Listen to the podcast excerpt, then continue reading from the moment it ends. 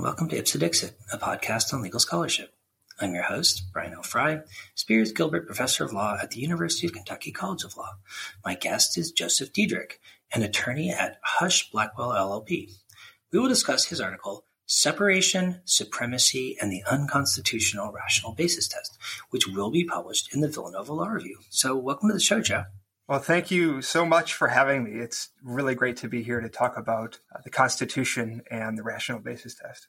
Well, I'm delighted to have you on. Uh, I appreciate you reaching out a little while ago. Um, and this is an area of law that I'm personally really interested in. As you've noted, uh, I've had several guests talk about this issue, but maybe for listeners who haven't already had a chance to listen to some of those other episodes, you could talk a little bit about what the rational basis test is, and maybe specifically why you think it's in tension with the separation of powers. Sure. I think I think the easiest way to explain what the rational basis test is is to explain where it came from. And many listeners may be uh, familiar with the Lochner era uh, in the early nineteen hundreds. And that's, of course, uh, something that's received a lot of criticism for the way the Supreme Court approached its review of particularly economic regulation by states and, and by the federal government. And there's there, it's been widely viewed that the court substituted its own policy judgments for uh, what should really be political judgments. And so there's a, a case called... Uh, Well, there's a number of cases, but in particular, there's a case called Carolene Products, which established uh, the framework for tiered scrutiny, which is uh, now the, the basic superstructure for evaluating many constitutional challenges to government action. There's rational basis scrutiny, there's intermediate scrutiny, and there's strict scrutiny. Strict scrutiny applies to certain types of, of laws and government acts where, for instance, the government act uh, classifies based on race. Uh, and, and courts are, are very, uh, uh, they, they engage in a very high level of scrutiny, and they put the proof to the government to really explain A, a, a good basis for what they're doing. And a lot of legislation falls under strict scrutiny. But the default level of scrutiny is called rational basis scrutiny.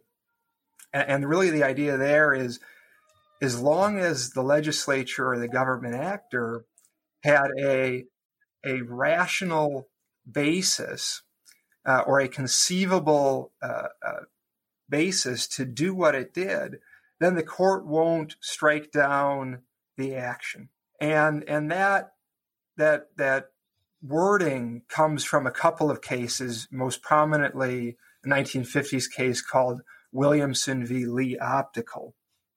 And at first blush, it might not sound like anything uh, too problematic, but when you get down into the details, as, as I imagine we might, what, what we see really happens here is is litigants come into court, a, a party subject to a statute comes into court and tries to make an argument that the statute uh, contravenes some constitutional provision, whether that be the Due Process Clause, the Equal Protection Clause, the Commerce Clause, the First Amendment. It's been used in a lot of different uh, areas of constitutional law. And the default uh, judicial test applied is this rational basis test. And what happens is most often the court really doesn't engage in any legal interpretation of the constitutional provision at issue, and instead just very reflexively uh, looks to this rational basis test and approves of the governmental action at issue. And, and in my in my article, I, I look at specifically federal courts uh, reviewing uh, federal legislative action and state legislative action, but this rational basis test really applies across the board and is used by state courts as well to review state and local action. And it's also used uh, to review executive action Uh, one recent example of that is uh, Trump v. Hawaii from a couple of years ago, the travel ban case, where the U S Supreme Court, uh, at least to some issues in that case, looked to the rational basis test to uphold a presidential proclamation. Now, uh, and we'll, I'm sure we'll also get into this a little bit more, but the, the basic thrust of my article is that this rational basis test, uh, the test itself, raises constitutional concerns. There, there's this structural separation of powers uh, that that is is endemic to the United States Constitution, with three branches of government, each vested with a unique and distinct governmental power. And scholars differ on this, but there's generally some agreement that some certain powers can't be willy-nilly shared. And it's my contention that there is some sharing involved when the judiciary uh, rubber stamps legislative action under the rational basis test. And there's also the supremacy clause under Article six of the Constitution that says the U S Constitution is the highest law of the land, that it prevails over any contrary state or federal statute. And that when when courts engage in this rational basis test, it really uh, sort of ignores the supremacy clause's text and objective that requires it to faithfully engage in, in a review and an interpretation of the relevant constitutional provision to determine whether or not the lower level law, whether that be a federal or a state statute, is actually consistent with the relevant constitutional provision. So a lot of people support the rational basis test. When judges or scholars express support for the rational basis test as a matter of kind of constitutional structure or constitutional principle, how do they do that? And how do they account, if at all, for the potential tensions with separation of powers and the supremacy clause that you discuss in your paper? I think one of the uh, sort of most prominent uh, rationalizations, if I might, for the rational basis test is that it, it is judicial restraint is, is sort of the general uh, idea uh, that we might look to. And it's the idea that courts shouldn't be overly involved in policing the actions of political branches, and particularly legislatures who are directly le- uh, elected by the people, uh, whether that be the state or, or Congress, and that they're, they best represent the will of the people in, in enacting uh, law and enacting general rules of conduct to regulate uh, individuals, corporations, and the like. And, you know, there, there there's obviously legitimacy to that view. However, that fails to account for the third co-equal branch of the federal government, the judiciary, which is constitutionally in charge to protect individual rights and, and in doing so, protect minority rights. And the framers of the Constitution had really negative experiences, both under colonial legislative rule and uh, in under the Articles of Confederation, where there wasn't always a, a what I refer to as a tripartite separation. So you, you might not have had a clear and independent judiciary as a third branch. And their experience was very negative in that all power tended to be accumulated within the legislatures, and legislatures often, at least in their opinion, exercised far too much power. This was also the case in, in England before uh, seventeen seventy-six. And that, that there wasn't a clear separation and independence uh, of the judiciary, because the House of Lords, which was part of Parliament, which is part of Parliament, served not only as the high legislative body in the country, but also as the high judicial body and the court of last resort. And so there was an amalgamation of judicial and legislative power that the framers of the Constitution sought to correct. And, and that's that's a feature, not a bug, of this tripartite separation of powers found in the United States Constitution. And and, and while while it's it's absolutely certain and true that the Supreme Court of the United States should not and cannot substitute its own policy judgment for that of a legislature, it's also the case that a legislature has no role in interpreting the law in a particular dispute. That's judicial power, and that's solely vested in the courts, and then in the Supreme Court and the federal courts under the U S Constitution. And so there has to be a very careful look at, at each of these three different branches and what their constitutionally vested roles and roles are, and to make sure not to conflate those. And, and that's what I seek to sort of e- expose and uncover and discuss in my article. Make sure that that that there's no conflation between interpreting the law and interpreting the Constitution and making policy judgments within uh, the legislative branches or the executive branches' constitutional uh, uh, ability to do so. And I think the rational basis test often conflates those two things.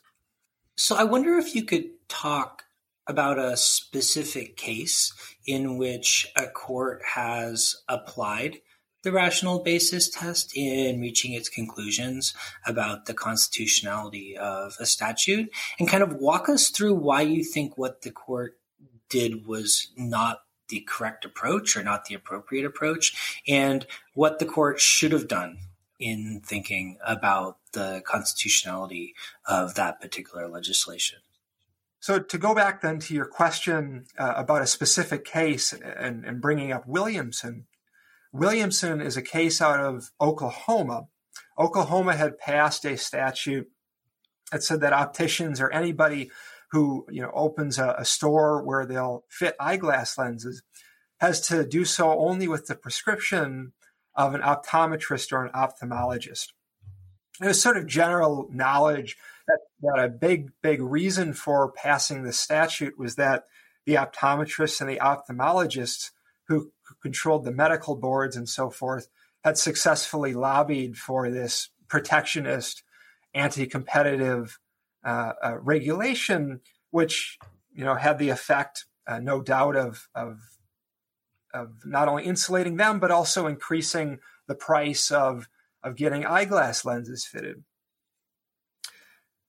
The, the Supreme Court on, on review built and really matured this rational basis test that had been percolating in Carolene Products and had come from the dissenting opinion by Justice Holmes in the Lochner case, and really said, you know, we're not going to actually look at any of the reasons why the statute was passed.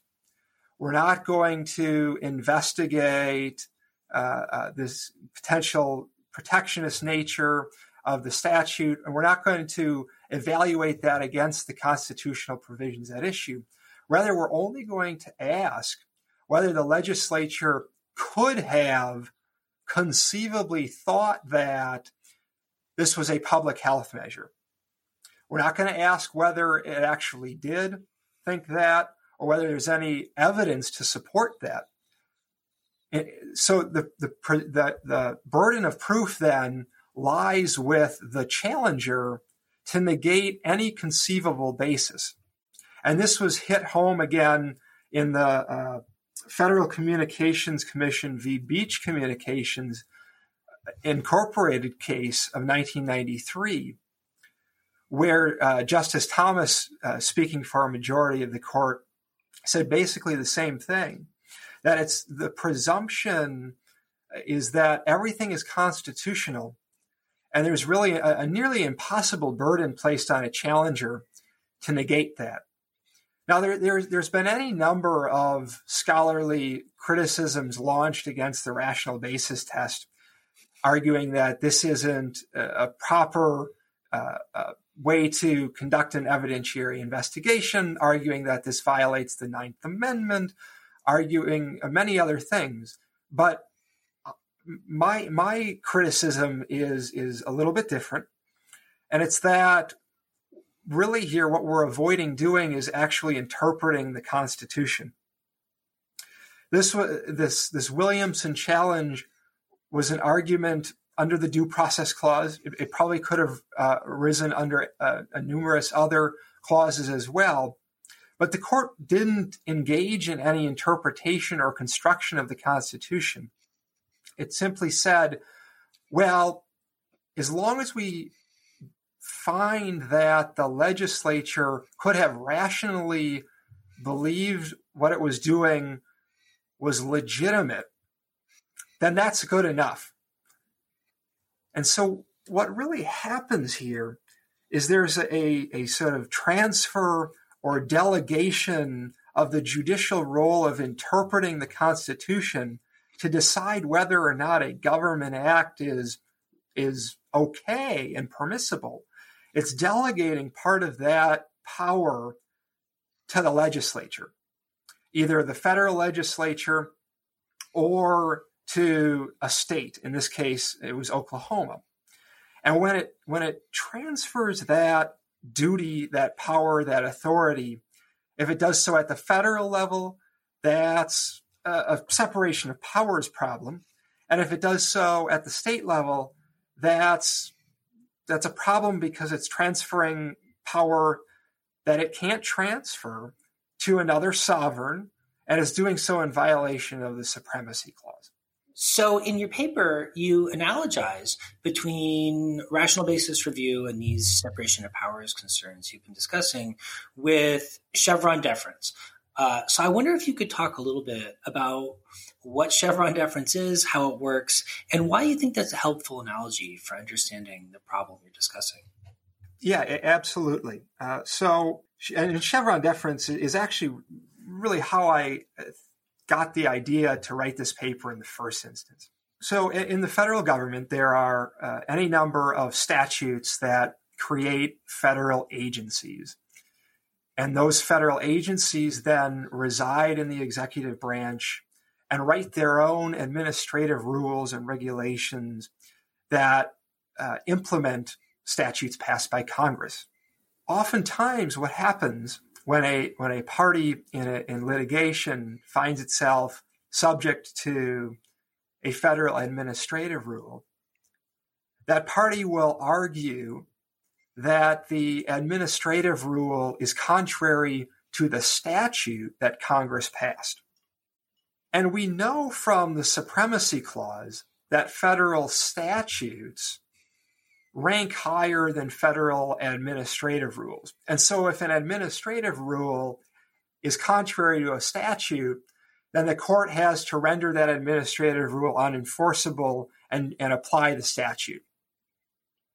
If a, if a statute is unambiguous and clear and, and there's a clear uh, contradiction with the lower order administrative rule, then courts have no problem just dispensing with the administrative rule.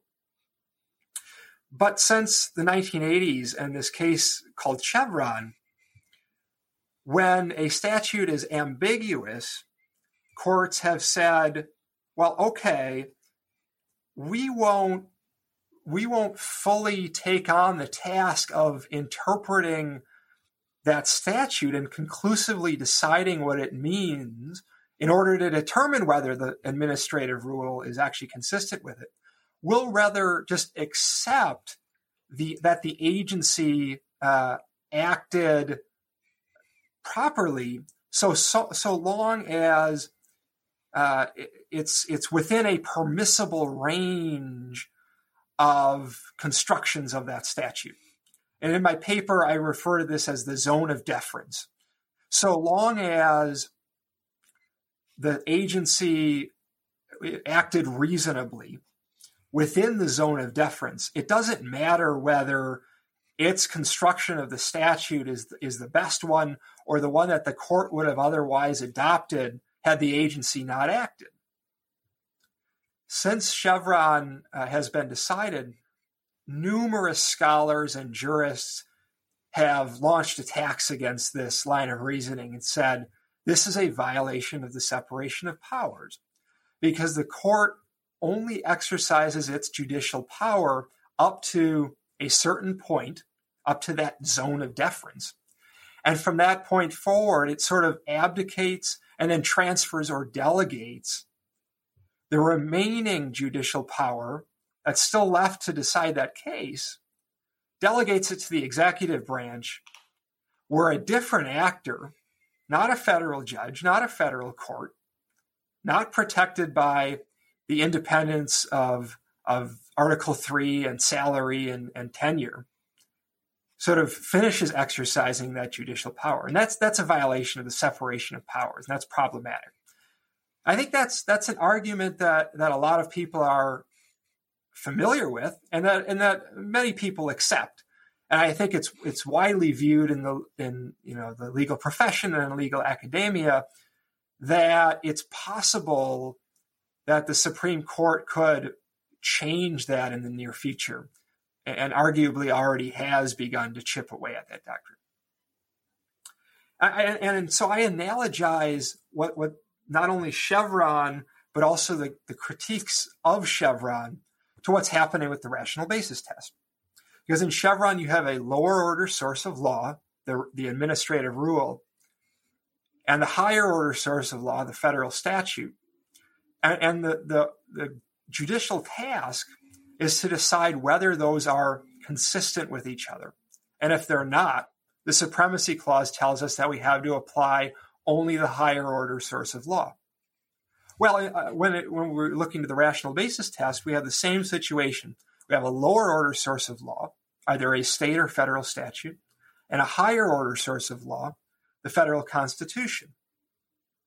And so the judicial task, as I describe in some detail in my paper, the judicial task for, for a long, long time, for centuries, has been understood to encapsulate this idea of, of resolving conflict between different levels in the legal hierarchy.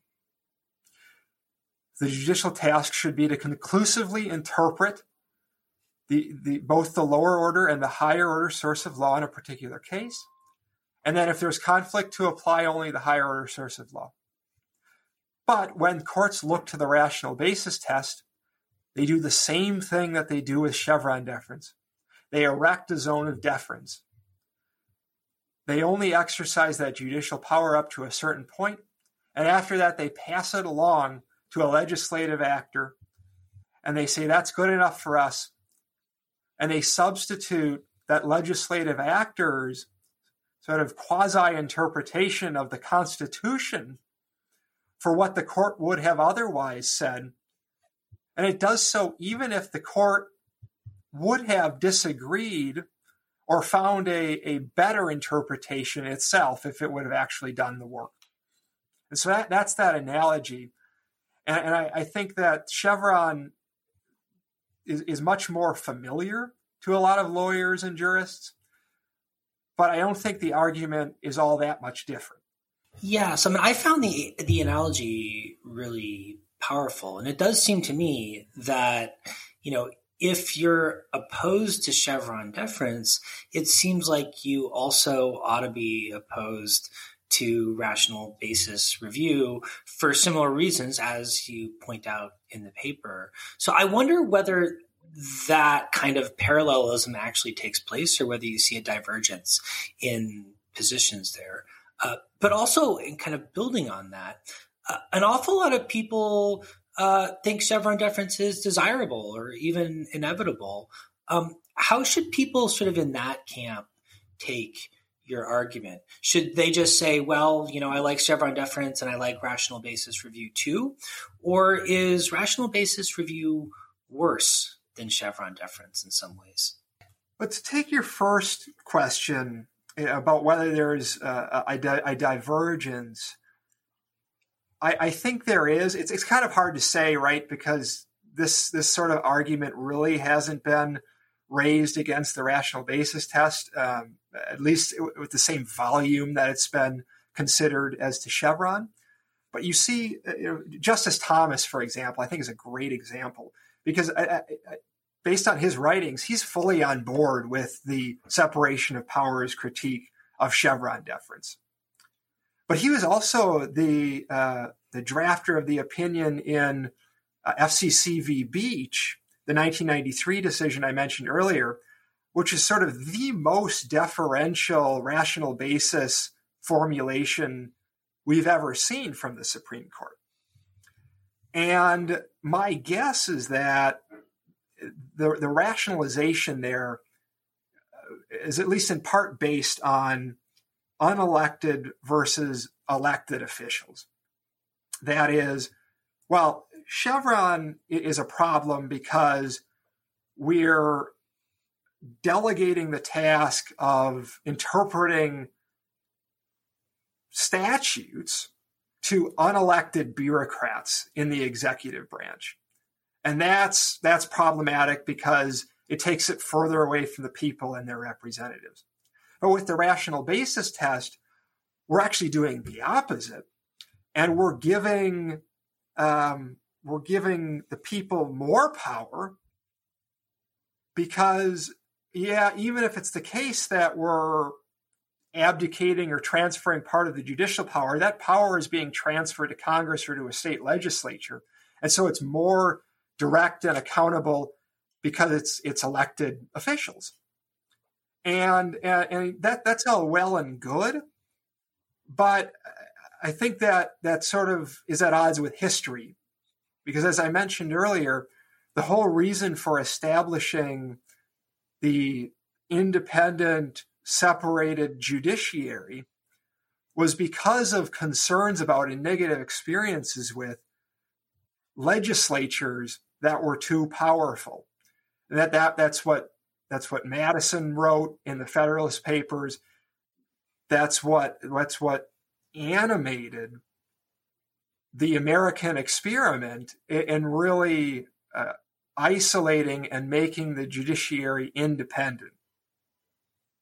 And that, that ties in with your second point uh, about um, you know, whether Chevron and, and the rational basis test are something that people across the spectrum should be concerned about, or, or whether you know they're they're they're different in that regard. And I, I think I would you know challenge people across the ideological spectrum to to really look at both of them in the same way, and to to be critical of both of them.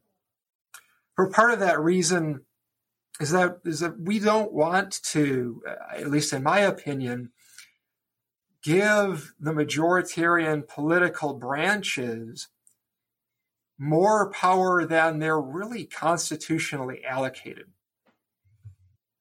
It's all well and good when when your party or, or your you know your views are are holding sway, or your party's in power, but it, when majoritarian branches accumulate more and more power, whether under Chevron or under the rational basis test, it can be very troublesome when you're in the minority.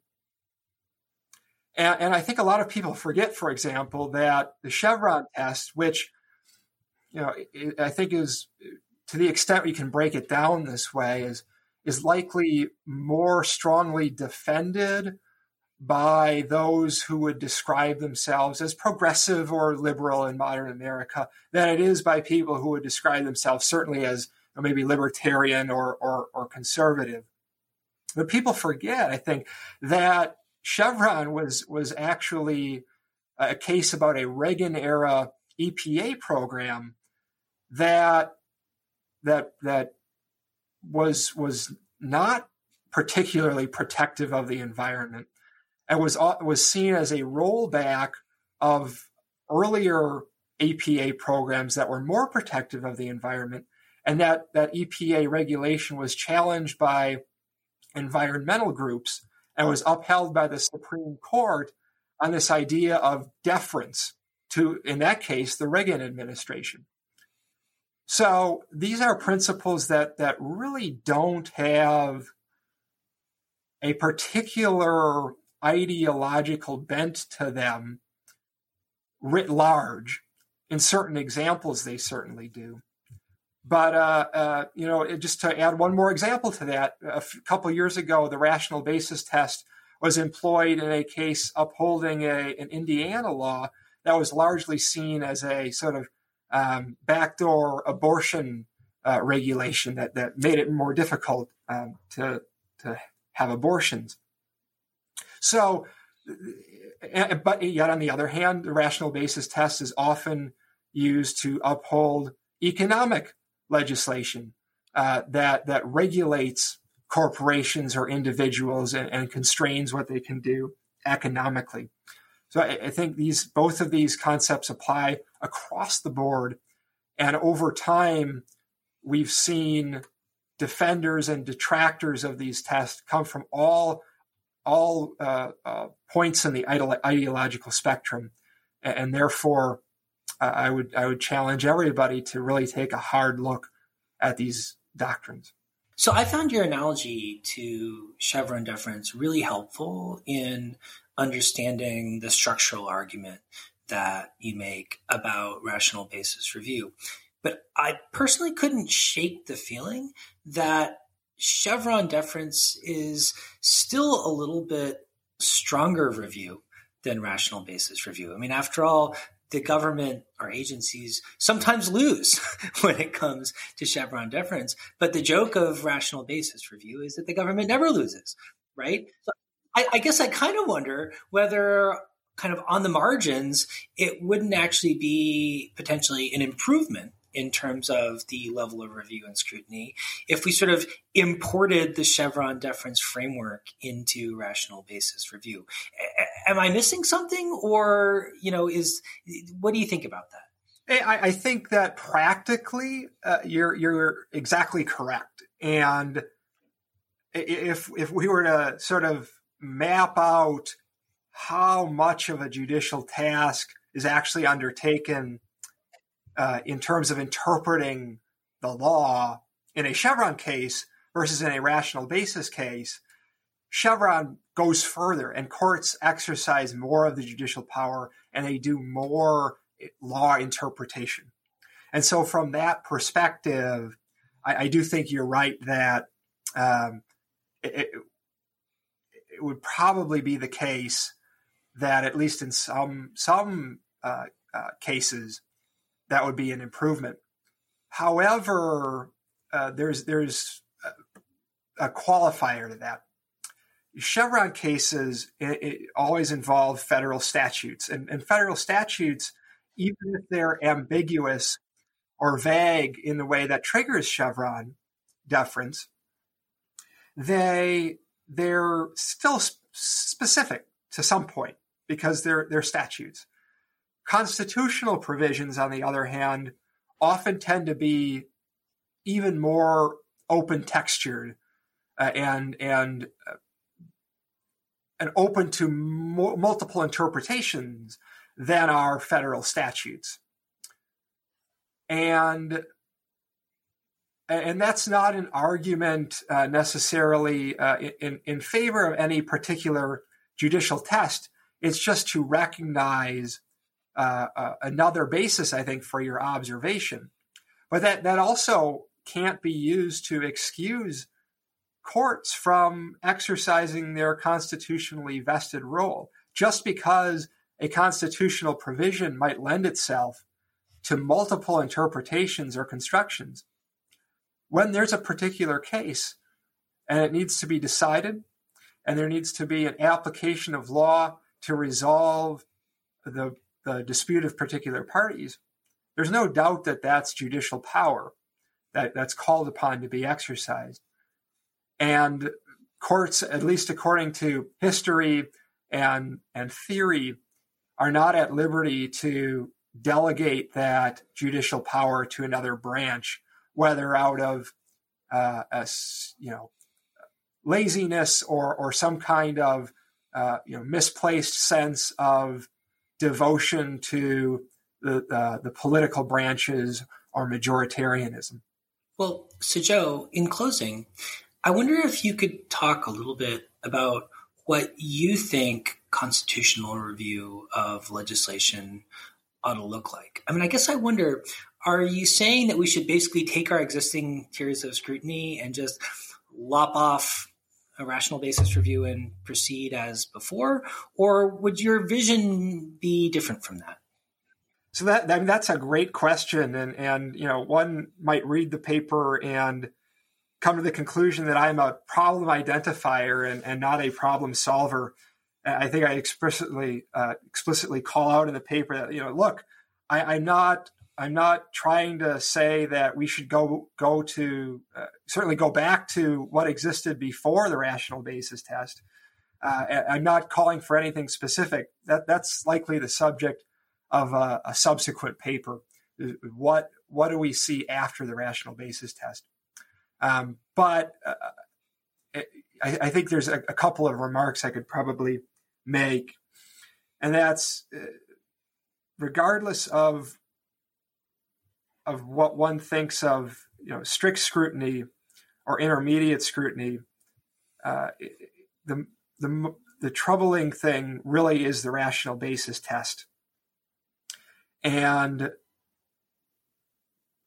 if we replace the rational basis test with something else, that may also offer a legitimate opportunity to uh, consider whether intermediate scrutiny and strict scrutiny are also proper formulations of constitutional tests.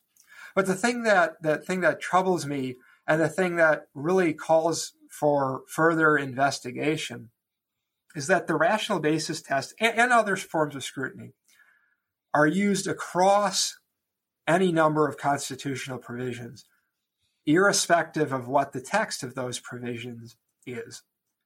And, and that, to me, just doesn't make a, a, a ton of sense. What needs to happen is that courts more fully engage in the task of interpreting and construing specific constitutional provisions, rather than just assuming that some interstitial test, like the rational basis test, governs the issue. There's been a lot of scholarship that has gone in and and, and looked at, whether from an originalist perspective or, or from, from an alternative perspective, has gone in and, and done deep dives into the meaning of the Due Process Clause, for instance, or the meaning of the Equal Protection Clause, or the meaning of the Commerce Clause, uh, which which has also um, uh, been a, a clause that has seen rational basis review pop up. And, and, but by and large, that scholarship hasn't been yet imported into Supreme Court opinions. And so I, I think whatever emerges, if the rational basis test were dispensed with, it, it should be the idea that the court has to, first of all, the court has to be the, the, the actor that does the entire job of interpreting and construing and applying the law. It, it can't delegate that task and, and defer to what some other branch has done. And second, it has to do a much fuller job of interpreting and construing particular provisions in isolation and not amalgamating broad swaths of, of constitutional text and assuming that they can adopt one or two tests that apply that that that implement all of those different constitutional texts. Well, Joe, thanks so much for coming on the show. It's a great paper, and it was great talking to you about it. Uh, and uh, I look forward to your further work in the area. Wonderful. Thank you so much for having me, Brian. I, I had a fantastic time.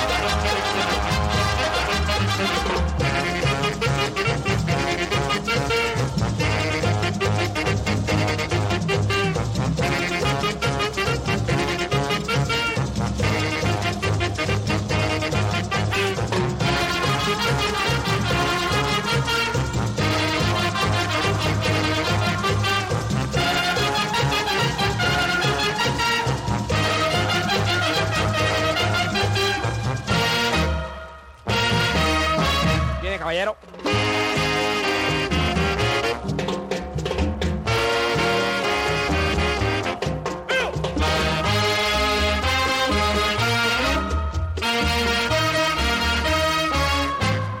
Viene, caballero.